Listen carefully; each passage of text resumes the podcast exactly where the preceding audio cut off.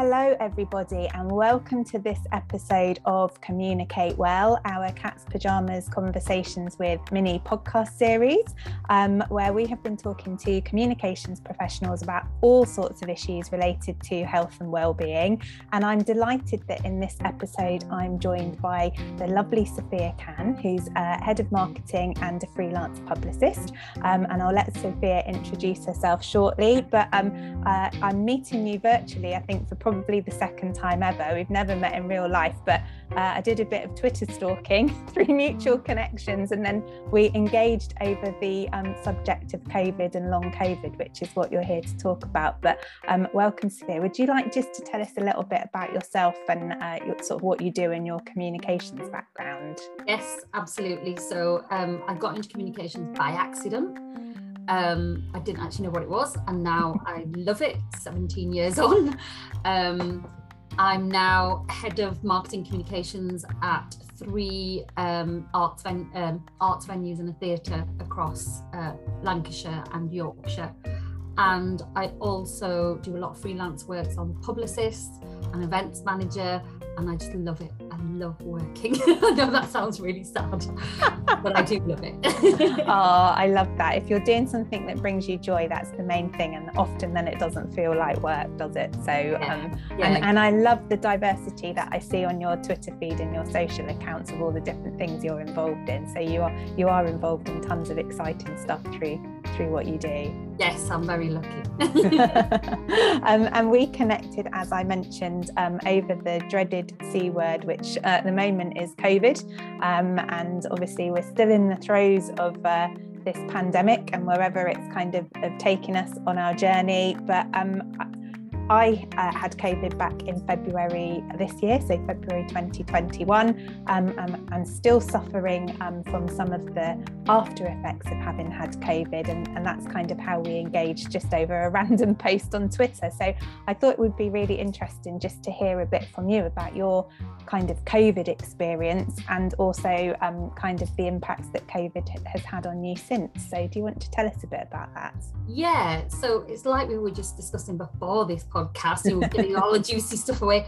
So I got COVID just as we went into the national lockdown, so it was March 2020, and I remember it was the weekend.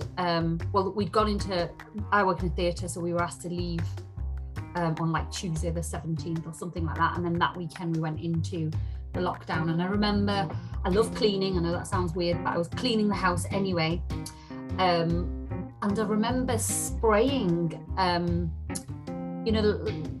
cleaning products, and I couldn't smell anything. Well, I didn't think anything of it.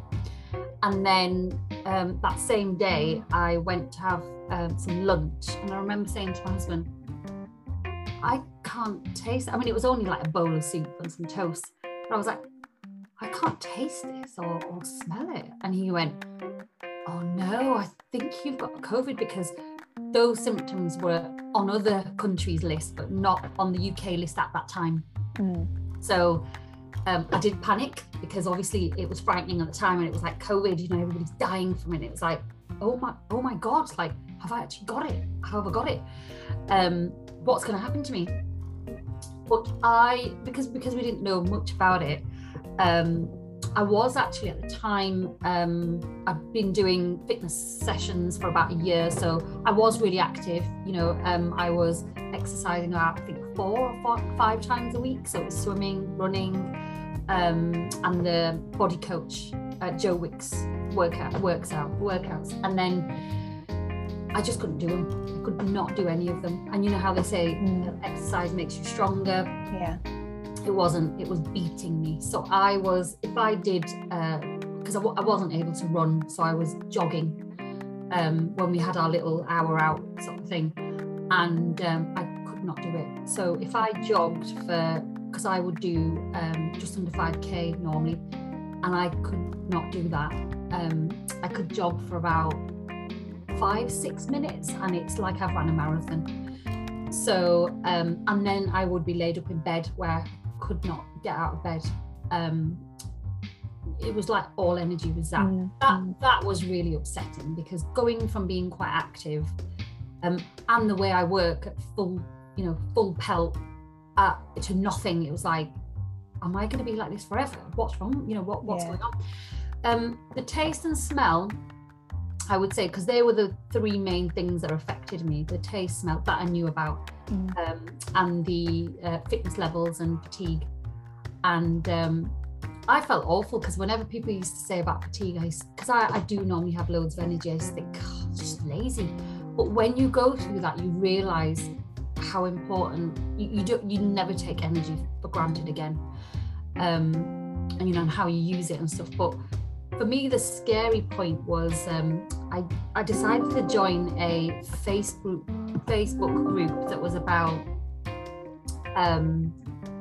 COVID and losing your taste and smell. And everybody in there kept like, after a few days, said, yeah, I've got mine back, or a week later, yeah, I got mine after a week. And I think I was 2 months in and I thought, there's nothing changing for me. And, you know, no progress, no hints of anything. And then I remember talking to my mum about it on the phone, and I don't think she took it seriously. And then she was saying things like, drink vinegar and eat an onion then.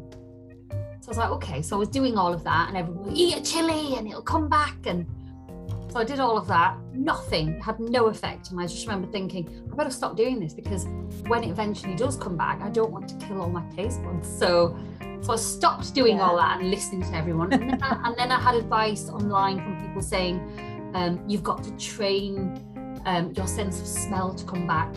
That was upsetting. I remember doing this. So I've got lots of different, like, is it like smelling salts and essential oils and stuff like that, which was fun to buy, but when you got them and it was like nothing, it wasn't piercing into the nostrils or anything, that became really upsetting. And I think in that moment there was like, from week 2 of losing taste and smell for about 3 months, I felt like I lost texture as well. So if I was eating something, I didn't know what it was. You know, I was saying to my husband Alex, if I was blindfolded and, you know, told what you eat, I wouldn't have a clue. I could not work out anything. The other thing I noticed was I didn't know how much to eat. So like, you know, like normally when you're hungry and you get that gratification when you've eaten something. First of all, I remember saying, I don't have any hunger pangs or anything, this is unusual. It was nice in a bizarre way. So I had to make sure I was sitting down and having meals when my husband was sitting down and having them. And then I just cut my portions right back because my appetite had gone. Texture was, you know, it was like having a bowl of soup was like drinking water. But even, I mean, that was weird as well, because I know water doesn't really taste or anything, but there is something there. Yeah. I wasn't even getting that. So I cut down on my food. The positive, because I always try and see a positive, I did lose 2 stone, which was amazing, but not the proper way. And then that was just because of, you know, wasn't hungry and stuff. And then to not get so down in the dumps about it, I decided, okay, I've always said I'm too busy to cook and learn to cook, which is an excuse now, I know. So I thought, do you know what? I've got plenty of time now, because I was on furlough. I'm going to learn to cook. So I did. I didn't know what it tastes like. And having a husband who eats anything, I thought, you know, he'd eat everything and finish it. And he was like, that was amazing, that was gorgeous. And I thought, I'm a great cook. And you can't even tell. I can't tell. And I was like, I'm trusting you here, because, you know, you'd say things like, does it need anything else? And he'd go, no, it's fine, it's lovely. It wasn't until we could go and see one family or whatever later on down the line when I decided to cook something and drop it off my mum, and she was like, oh, you need salt, you need this, and I, you know, and it's like, oh no. And then it was like, well, yeah, I can't taste and he eats anything. So that was a bad combo, really. But I did learn to cook, and I decided that everything that I was going to put into my body to give it a chance of getting over this COVID, and it was just something I made up at the time, I didn't think it could harm. I only had water. That was my drink for up until 3 months ago. So from March 2020 up until 3 months ago, so just over a year, I only had water. nothing else. Blimey. No coffee, no tea. And I did get some satisfaction from that, because, you know, in normal day-to-day you think, I haven't had enough water. I had plenty of water. And, you know, tick that box. And everything we ate, bless Alex, he just had to go along with it. Everything was cooked from scratch, but everything was super healthy.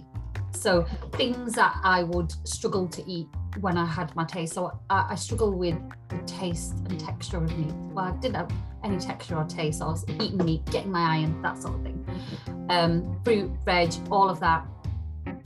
And so that felt good. I don't know if it was psychological though, because it wasn't making a difference to giving me any energy or anything like that. And then it just felt like it was never ending, you know, like everybody was like getting their taste and smell back, and that was isolating, because first I felt like, you know, when you're calling the doctors, that they didn't believe it.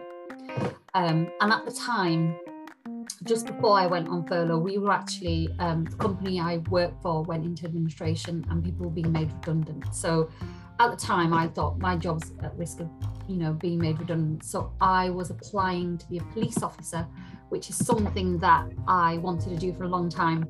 And I thought, do you know what, maybe this is a sign to do it. So I applied and I passed everything, and the only thing I couldn't pass was my fitness, even though I'd done it in the mock. Oh, how frustrating. I couldn't pass it because of long COVID. You know, what I'd normally do, which is like a 5.5 bleep test, I wasn't getting past level 1, which is ridiculous. So that was quite upsetting. But in a way, now when I look back, I think, well, that probably happened for a reason, because now I'm still in comms, I'm still doing what I love, but I've merged my police, the love of policing, into what I do now. So I've got the best of both worlds. Maybe that was a blessing in disguise, really.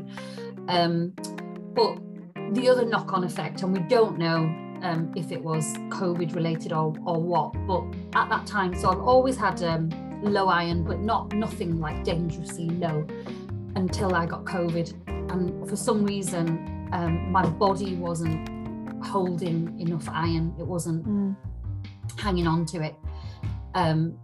So again, up to the iron and everything I was eating, and that just went on for ages. So it's sort of leveling out. I have got another appointment soon for a blood test, and I'm hoping that's going to look a bit better. But that was the big stuff in terms of health. And also just being really upset when, you know you can exercise 4 or 5 times a week, and now I'll try once, and it was like a jog. And I remember going through the fitness test for policing, and I did feel like nobody believed me. You know, it's like, come on, it's only 5.5. And I was like, I know it's only 5.5. And it was a doddle, like, before I got COVID. I cannot do it. And you just felt like, am I lazy? Am I just really unfit and old? And what's wrong with me? Because we just didn't know enough about it. And then it wasn't until further on down the line. I've got to say, because I was on furlough, because someone bought the company that I was working for, so my job was saved, and I did go on furlough.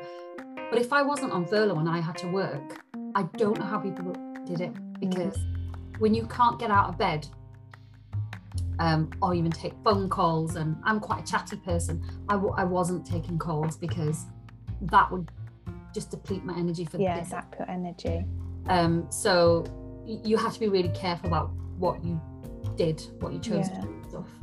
And then there were some days where I thought, you know, I did have a burst of energy.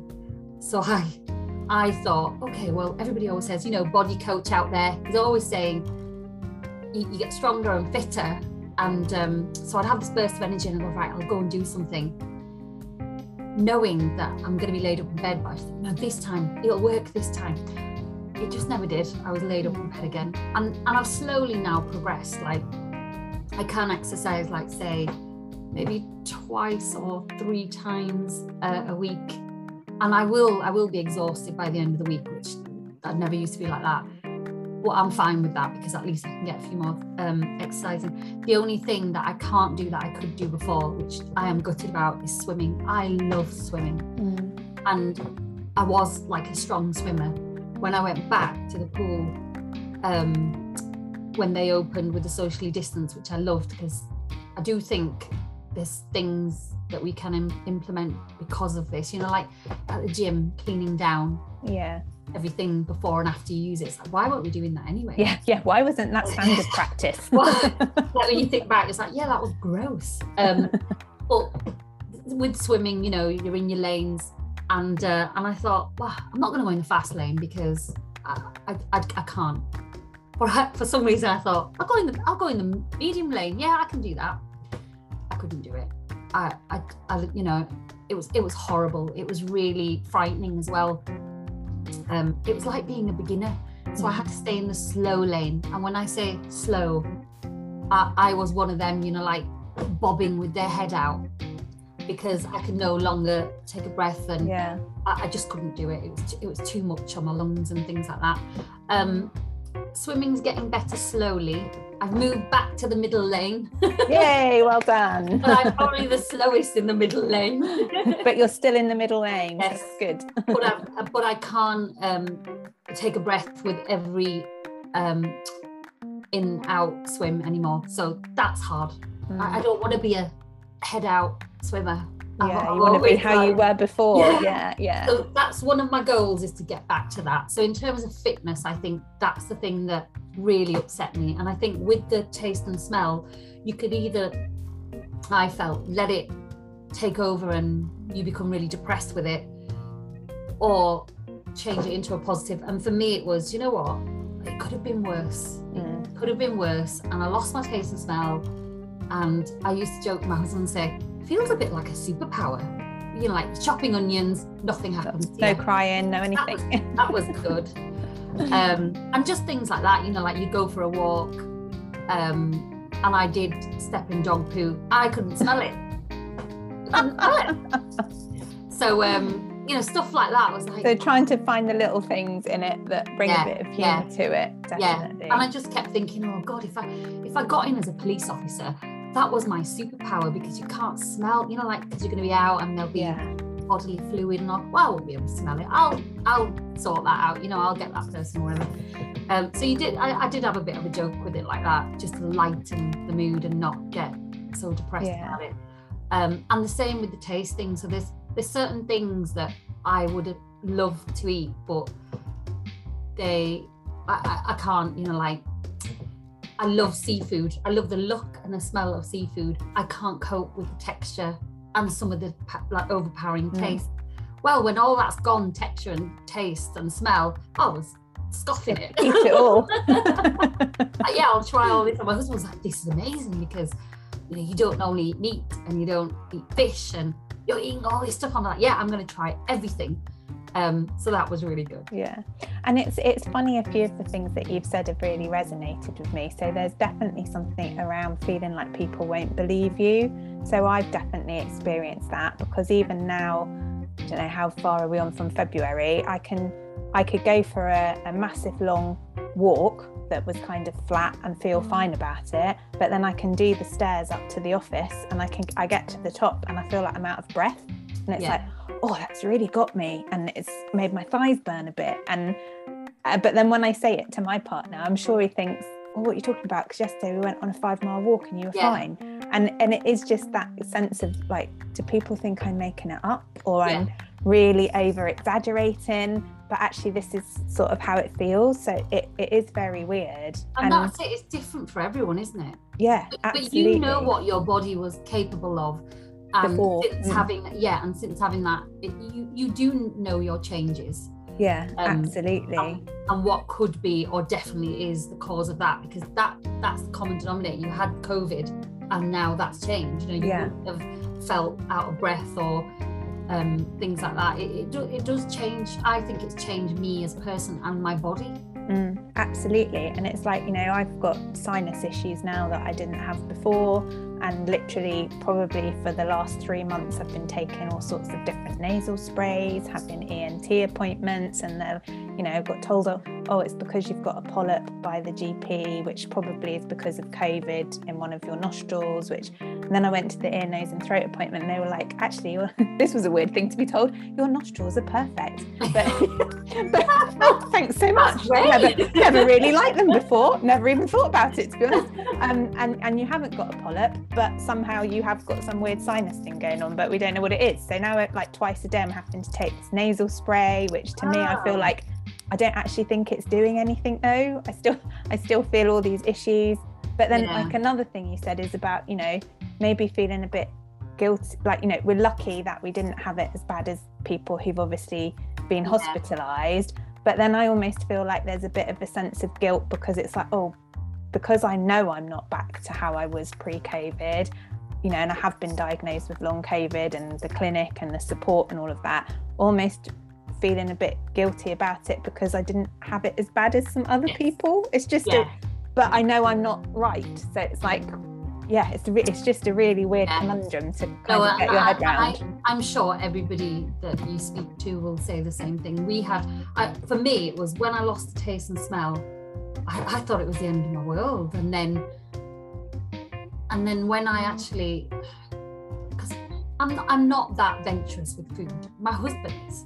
And I remember thinking, why am I getting really upset? If you lost your taste and smell, I'd feel really bad for you because you love food. I just have beige, boring food, so it shouldn't really bother me. But it was at the very start, and we lost a really good friend to COVID. I'm sorry. I think for me, that's what really just changed, and it was like, okay, you've still got your life. And we've got another friend who suffered really badly with it. She's still suffering with it. Because I remember thinking, I'm not, my energy's gone and all that sort of stuff, but not to that level. Yeah. You know, at least I can go out once a week and do a 6-minute jog, which again was really upsetting because you have, you know, especially when you get into running and things like that, you have your pace and you have your time and that's what it's all about. And then you've only done 6 minutes. I was sat there crying And then it was when that happened, I thought, right, pull yourself together. You've lost your taste and smell. If it's forever, it doesn't matter. You get used to it. There was a bizarre moment when, because I'd lost it for so long, when I went for my first jab, which would have been about 4 months ago, I'd heard rumours, you know, people saying, oh, you know, when you get a jab, it's helping people with long COVID, or especially if you've lost your taste and smell. I remember thinking, oh, I'm fine with getting the jab, but I don't think I want my taste and smell back. So how weird. Yeah, and my husband said, you have to go and get that. I said, well, I'm going to go and get it, but I don't want it back. And I actually got upset at the thought of it coming back, like really upset. Because you sort of adjusted to life without it now. Yeah, your life is just... And I remember him thinking, oh, don't be ridiculous, you know, you're missing out on this, that, the other. And lots of friends said that, you know, you're not missing this. No, you just get used to it. So I'd gone and got my jab and it was instant. So I literally, like, the needle went in and I felt like my feet and my hands were tingling and my nose. And I remember the chap who did it, he looked at me and said, are you all right? And I said, are you supposed, are my nose, feet and hands supposed to tingle? And he said, we haven't had anyone say that, but it is affecting people differently. And he was like, do you want to go and sit in the waiting room? Because you're driving, aren't you? And I was like, yeah. So I sat there and honestly, this, like, it was so overpowering. Everything, like all the different smells coming back, and it was strange. and it was knocking me sick. So I remember thinking, I need to get back to my car and I just need to drive home and just get home. And then as I left the building and was heading to my car, I had to pass, so I passed the Greggs and a Burger King, and I could smell them, and Burger King was disgusting, like the smell. I don't know if it was because going from no smell to a normal smell was overpowering, or whether that is normally, because I've gone past it since and I'm like, it's not as strong, but that day it was like it overwhelming. Was, and then when I drove home, I got out of the car and it was yeah, it must have been in July or August because the flowers were all still out and I could smell the flowers. And I did, like, I did well up because, yeah, like, oh, okay, maybe I, yeah, you adapt and you adjust, but when I smelled the flowers, I was like, oh yeah, that is nice, because it's all associated with memories and stuff as well, yeah, isn't it? So absolutely. I did run up the stairs, which completely knocked me. I shouldn't have done that, because I did think, oh, if I got that back, I could taste and I can run. And so I ran up the stairs, and I remember, because my husband, bless him, I just stopped wearing aftershave, because it there was like a weird, although I couldn't smell and taste, there was always this odd chemical sort of smell. That was the only thing that I could smell. It was awful. And I used to say his aftershave was like that. So he had to stop wearing it. When I came up to smell his aftershave, that was still really distorted and horrible. So he was still banned from wearing that. And then I remember going to the kitchen and thinking, I wonder if I can taste. And you know, I think I got like a chocolate bar and I couldn't taste it. It was like, I got the buzz of the sugar, but there was just nothing there. So I just thought, oh, that was a waste. And then from there, my husband was like, oh, you know, to get your taste back. I think it was just for him, really. He's like, why don't we have a, because we banned takeaways. He's like, why don't we have a takeaway just once a week, and like a treat night, and it'll help you. So we were, every week we were getting like pizza or whatever. And I remember after having the pizza, because after eating like so healthy for just over a year, and then having a pizza, I felt rubbish and I couldn't taste it. And I remember saying, I don't want this anymore, Alex, you can't do this to me, I don't want it, because it feels horrible and I can't taste it. And I remember getting upset about that. And I just remember mentally, because people were saying, you know, have you been affected mentally? And I thought, have I been affected mentally? Because I was trying to lighten everything up. I always felt like I coped with it well. But then when I caught myself crying over things that I thought, that's pathetic. Crying over that for? I'm crying because my husband's bought a takeaway, or I'm crying because I can smell flowers. No, it was just like, oh, get a grip. So there was, I do think there was something there mentally, yeah. And there was like, you know, the fact that people don't believe you, which that's hard. But I think it was the changing things, yeah. Again. You lose it, and it's like I've got used to it, and now it's back. Not quite, and it's yeah, it's just that kind of. And still now, even now, I would say. I can smell most things, and I can smell some of the aftershaves and perfumes are nice. Some are still vile. Shampoo, same thing, just depends. Certain soaps, there's certain things that still stink. But I remember when my smell was coming back, because my husband's a coffee drinker, that was horrible. That was like burning plastic.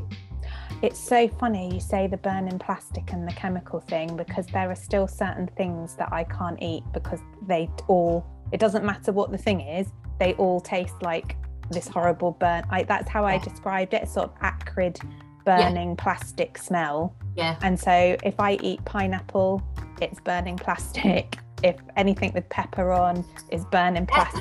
I had pepper and tomatoes, which worked like tomatoes. I love everything tomato based, and I was gutted when tomatoes, like, oh my god, I don't like that, I can't have that. I'm gutted about that. Weirdly, the skin of potatoes, it's just really weird stuff. Like, my friend made a jacket potato and I was like, oh, that would be nice, I haven't had one for ages. And then when I got to the nice crispy skin bit, which I was really excited about, I was like, it's horrible burning. But the inside was fine. Yeah. And it, again, it sounds like to other people probably think, well, you're being a bit over the top, but you know, we go, no, but it's like, it's really strong and really horrible. Yeah, vile. And weird. Mine, because I was, you know, when I said I was eating healthy and stuff, because I do struggle to eat like fresh fish, just I gag on it. I'm like, I want to have it, and I do it all the time. And there's a running joke with my friends when we're out and stuff. It's like, oh god, don't get it. And I'm like, yeah, I'm ready for it. And then I've just ruined a meal. And that, like, not having the taste and smell, I was wolfing it down. And then I thought, do you know what? This must be getting my body ready for like when all the taste and smell come back, and I'm going to carry on eating all these amazing things. I remember going, right, I'll have that fish because I've been eating it through all lockdown, and that was, fish was like that chemical taste for me. So strange, isn't it? It's really weird. No rhyme or reason, it seems, to any of it. So you've talked a bit, Sophia, about kind of how it's impacted your life, and particularly, you know, around your sort of energy and your fitness levels and the fatigue. So has it impacted your working life and work for you since you kind of recovering and you're still in that long COVID phase? Yes, at different degrees. So like I said, when it was really strong and started, I was on furlough anyway. So I wasn't working, but I remember thinking I wouldn't have been able to work. I have noticed since, like now I think I'm getting better because, you know, smells come back, taste, that sort of stuff. The level I used to work to in terms of pace, like, you know, I was really proud of this. People used to always say, wow, you can get like a week's worth of work done in a day. And I was like, yeah, I can. Yeah, I love that. And not feel tired for the rest of the week, you know, and then get more done. And that's why I condense my hours from 5 days across 4, because I know I can do them. I have struggled with that because I used to do it before COVID. Since I had it, I have struggled with the 5 days before. And I'm one of those people where I do fill all my hours. So, you know, Monday to Thursday is my day job, some travel involved. And then I would do my freelance work on evenings and weekends. I'd have one day with my nephew and my husband, which is Sundays. And, you know, people say, oh, do you not need a break? And I was like, no, I love it. When we went on holiday, that was different. But that was the only break we have. That was my routine. And I had that down to a T. Now it's exhausting. Like, I do get to like middle of the week and think, you know, I'm tired. And that's different. And at first you say, well, you know, I'm getting older. But I do think it's down to COVID, because I can feel that change. Well, I was still trying to do the full capacity, and I'm trialing it for a few months and see how I get on. It's not working, and I know it's not, so I do need to change it, because I do my full-time job across 4 days. Then on a Friday I'm a police volunteer. Then on a Saturday I do my freelance publicist work, and then on a Sunday I try to have some time with my husband if I'm not asleep. So and then that was fine before, where I know it's not now. But I was talking to someone about it yesterday actually, and she said, do you think that, you know, it's changed a lot? And I said, yeah, it has for me. It has, and I can feel it. And she said, to be honest, around you people won't really sense that, because the pace that I worked at now just means I'm the same as everybody else. You're working at a normal pace of everyone else now. I don't like it. Yeah, I'm always thinking of the next thing and that sort of stuff. I will say, in terms of health though, I do suffer with OCD, and I have done all my life, but I have episodes of it, but I do manage it really well. And I've got to say, the whole COVID situation, like being at home and not doing the shaking of the hands and all that sort of stuff, think about the traveling, because it does take a lot out, you know, like how you can leave the house, and it's hours of prep and the lists that go through your mind and ticking things off and all that sort of stuff. That went to the point where I've got a really good friend who's also suffers with OCD, and I remember in lockdown we were checking up on each other and saying, you know, how are you doing? And I said, I feel great on that level. I've never felt better in terms of all my anxiety around things, just gone. And I said, I think I'm cured. I remember saying that. And then when as life started up again, I said, oh no, I'm not cured. That's just wishful thinking. Yeah. But that part for me, that was incredible. Like, I've now decided every year I'm going to have my own lockdown where I just don't go anywhere. Oh, I love that. Do the cooking and the gardening, and you know, I'll go for my swims, but I'm going to stay at home and switch off. It was amazing. It was so I will be doing that as therapy. I love that. That's such a positive thing to come out of it for you, and to help you manage your OCD. I think that's, you know, to have your own self-imposed lockdowns in a positive way is a really good thing. Yeah, which I know some people out there will probably find weird. I know friends have said that's odd, and it's like, well, it worked for me though. Yeah. I finally found something that worked for me, that's natural, that's so that's what I'll be doing. But in terms of work, I know now getting back up to speed, and I'm not in like the full pelt of long COVID now, because I feel like I'm coming out of it. It is exhausting. The other thing, and I know we talked about this before we start recording, I don't know about you, but my memory, I had the best memory ever. And that's what everyone would say, you've got photographic memory. They'd always come to me for things and say, do you remember this? I mean, the other week, I remember we were at this New Order gig at the Peace Hall, and there was a chap and his wife stood next to us, and they said hello, and everyone was dead friendly, and I said hello back. And when he spoke, I thought, I've met you before. And he went, you can't have, I'm from York.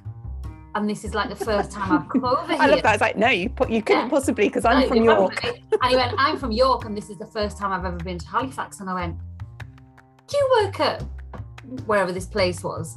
And he went, yeah, I do. And I said, oh my God, I worked at York Theatre Royal. And this was years ago. I said, I worked at York Theatre Royal, and there was a friend of mine who was out with a couple of his friends I'd never met before, so I'd met them on that night. And we were all sat there, and they worked at the same company. And then he walked past, and I remember them saying, it was like a real quick flash moment where they said, oh, come and join us for a drink. And he said, oh no, I've been out all day, I need to go. That's all he said, that was his line. And I recognised his face and his voice from that. And he'd gone. Goodness. And this has got to be like 8, 9 years ago. And he went, oh my God, yeah, that's me. And I was like, told you. And that's how my memory works, like how it connects things. It's been awful, like absolutely awful. And I don't know if it's COVID or whether I'm going like through early menopause. I know we had that chat, didn't we? But it's funny you say about memory as well, because I'm usually really good at remembering people's names. Yeah. And I was at a friend had like a barbecue party thing outdoors back in August, and I was stood talking to this woman who is wonderful, and I used to do pub quizzes with her when I used to live somewhere else, and we were in the same village, socialised with her loads, been on somebody's Hendy with her, could remember everything about like her business. She was starting a new business the last time I saw her. I haven't seen her for 2 years. How's it all going? She's got family in America. So having this massive long chat, and I just thought, I hope my partner doesn't come over, because I cannot for the life of me remember what this woman's name is. Like a total, but you know when it's like a blank, like almost a blackout in your brain. And I used to be so good at that. I've also got very clumsy, and again I'm like, is that a perimenopausal thing? Is that a long COVID thing? I don't know now. I totally agree with you. I'm glad we're having this conversation, because I think I'm at that same phase. I bought a book about the menopause, and I'm reading it, and it's like, yeah, I've got that, I'm going through that, but I don't know if I'm doing that thing, you know, where you Google your symptoms. And your checklists, and you're going, yes. I don't know if I'm doing that. But then when I was chatting to a friend about it, she said, oh, yeah, they're long COVID symptoms. And I said, since when? And then I did Google that, and I remember finding something that said things like, memory, hair loss, which I didn't know was one, which I have had hair loss, just all sorts of things. And I've tried to put a reason to them. So with the hair loss, I feel like I've suffered with all sorts. When I was younger, I had alopecia. So I've never had like the thickest of hair. But I know over the last, like before lockdown, before COVID, my hairdresser would say, oh, you know, your hair's getting thicker, and you know, what have you changed and stuff? And I was like, yeah, it feels thicker. And then since I'm in COVID, I feel like I have a comb over now, because I'm like, what's that patch there? I've got to, and I thought, oh, is my alopecia coming back? So I thought that was that.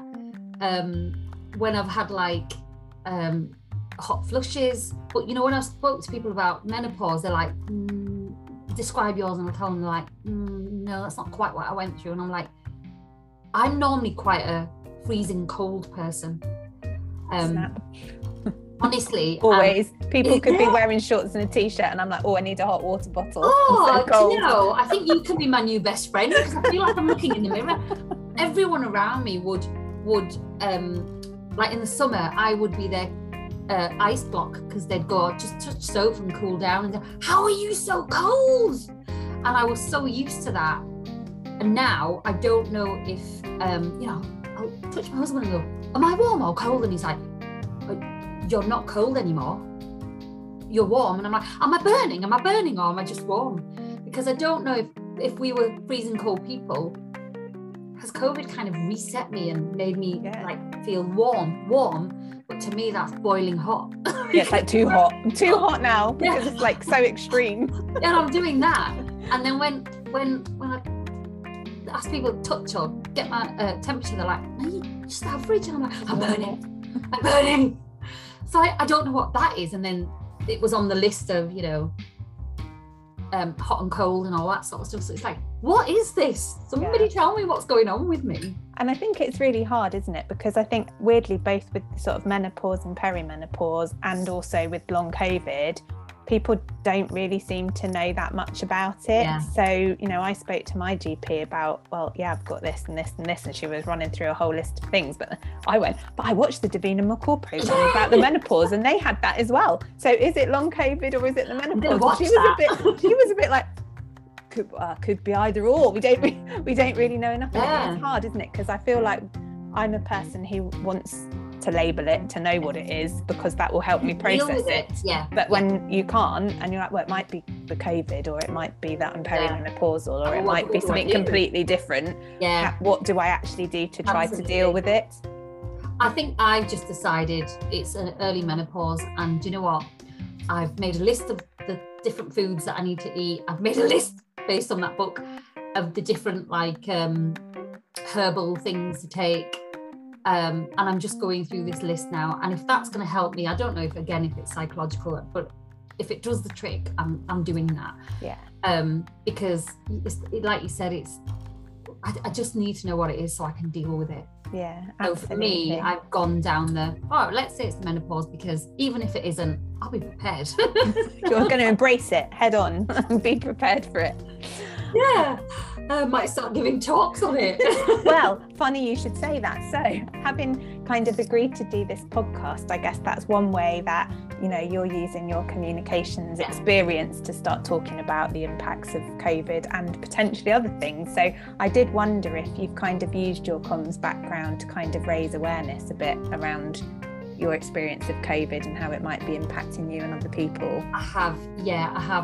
That's a good question, because in the beginning when I got it, and because the way I saw it was, when we went into lockdown, it was like, oh, there's this horrific disease out there, and this virus is killing people.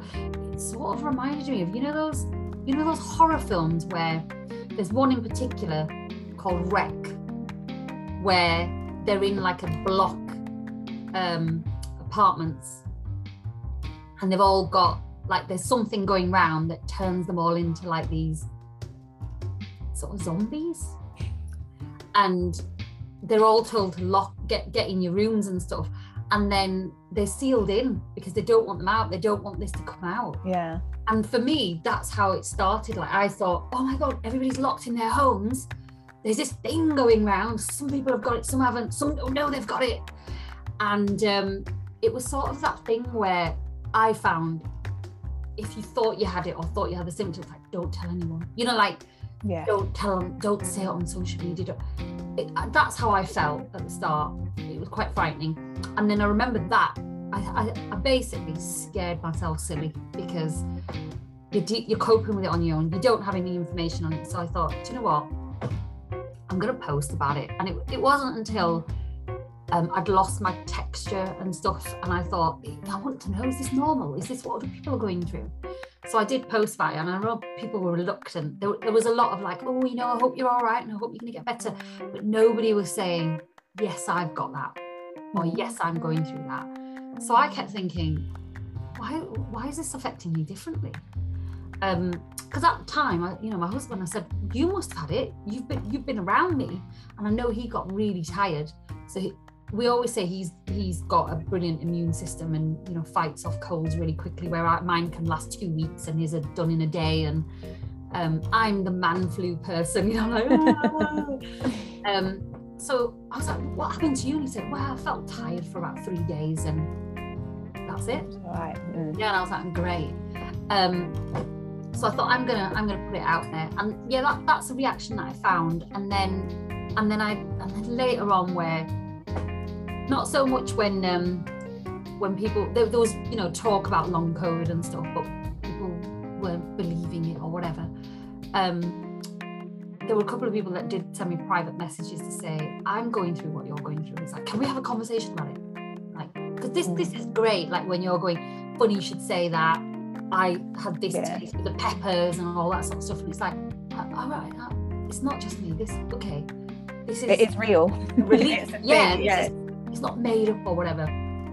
Because of course there were those conspiracy theories as well, where they're like, the virus isn't real. And then you're thinking, God, like, is it all in my head? Like, what's going on? And they were private, and they would actually say, you know, can you not tell anyone we've had this conversation? And it was like, yeah, okay.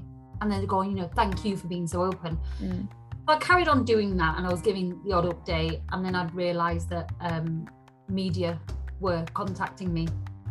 So I started to do, I was a bit shy about doing them, because it's like, do I want to talk about it on air and stuff? And I did, and I thought, if it's going to help other people, because I remember how I was feeling, if someone else is saying it and someone's out there going, oh yeah, that's what I've got, oh, okay. So I thought, right, we'll do that. So I did some radio interviews, and then a couple of podcasts and some local TV.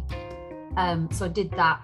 But again, I felt like, I was like, I don't know if I should be doing that, because, I was saying to you earlier, I'd not turned it into a joke. I just tried to make it lighter so I could cope with it. Use some humour to cope. Yeah, and I know when they arrived at the point where, you know, I think they wanted a really serious piece, and I said, look, I'm going to be honest.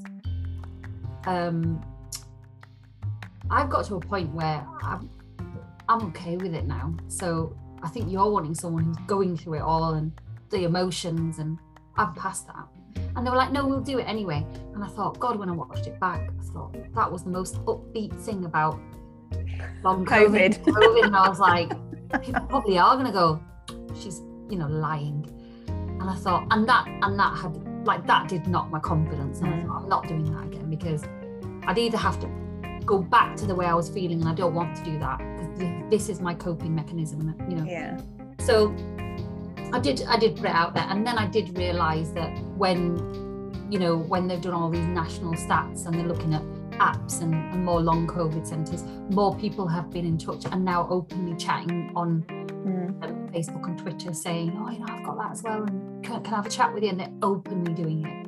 Yeah. So in that sense, that's how I've used it. And just anyone that, you know, and how they're going through it. And I know a few people that said, how did you get over the taste and smell bit, because I still haven't got mine back and it's really getting me down. And I said, well, this is how I've coped with it. It might not work for you, but, you know, there was one person that came back and said, actually, when you see it like that, yeah, it's not that bad, is it? So that was nice. Because I wish I had someone telling me at the beginning, because that was the horrible part, when you don't know what's going on with your body. And... yeah. And I guess you had it really early. So I was like almost 12 months after you, going through then that experience, and again had COVID quite differently to the way you describe it, but then had some of the same after effects. But maybe it was slightly less scary, because I'd heard lots of stories about people who'd had it and then been okay.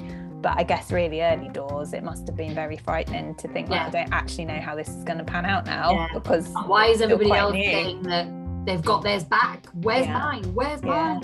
Yeah. And there was one person that introduced me to someone that he knew that was in an accident and lost. I can't remember if it was both the senses or one of them, and that's him permanently. And, you know, he's like, do you want to talk to him? And I thought, at the time I was like, yeah, that'd be great, that'd be really useful.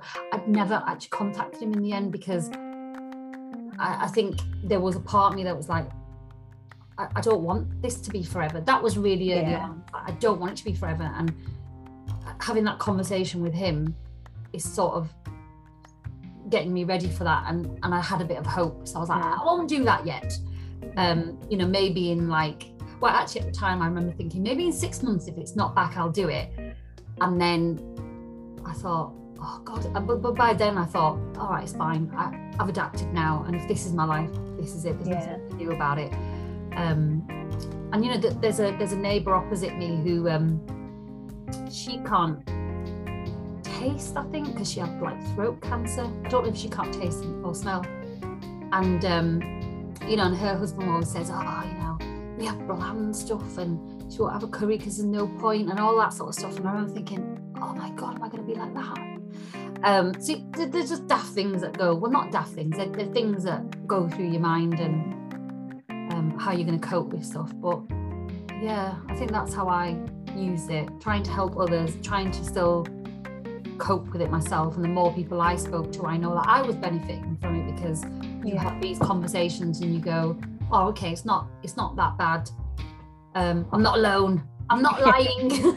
I think that's probably the thing, isn't it? Knowing that you're not alone and that other people are going through it, and whatever weird emotions you might go through as part of the journey, someone else is probably having that experience as well. And I guess the more we talk about it, the more it normalises it for people, because it looks like in some way, shape or form, COVID's going to be part of just dealing with life into the future, in the way we deal with winter flu and all of those sorts of things. So actually, the more we can be open and talk about it, the better. So thank you so much for sharing your story, Sophia. It's been really, really good to know someone else who's gone through it as well and have that conversation. I found it quite therapeutic. But if people do want to know more about you, whether that's about your COVID journey or whether that's about your policing or your comms work or whatever, how do they get in touch with you and connect with you? I am on Twitter. I think my DMs are still open, but I'm on Twitter, Sophia Khan 1, the number 1. LinkedIn, just search my name and connect with me. On my website, Khan Communications, where you can just drop me a line. And I think my mobile's on there as well, so call, text, whatever you want to do. I'm happy to chat. Brilliant. Thank you so much for sharing with us. I've really appreciated you being part of the podcast series, and I'm going to keep following your journey in earnest to see what happens next. So I'll probably be tweeting you about it sometime soon. So, thank you so much. Thank you so much. It's been a pleasure.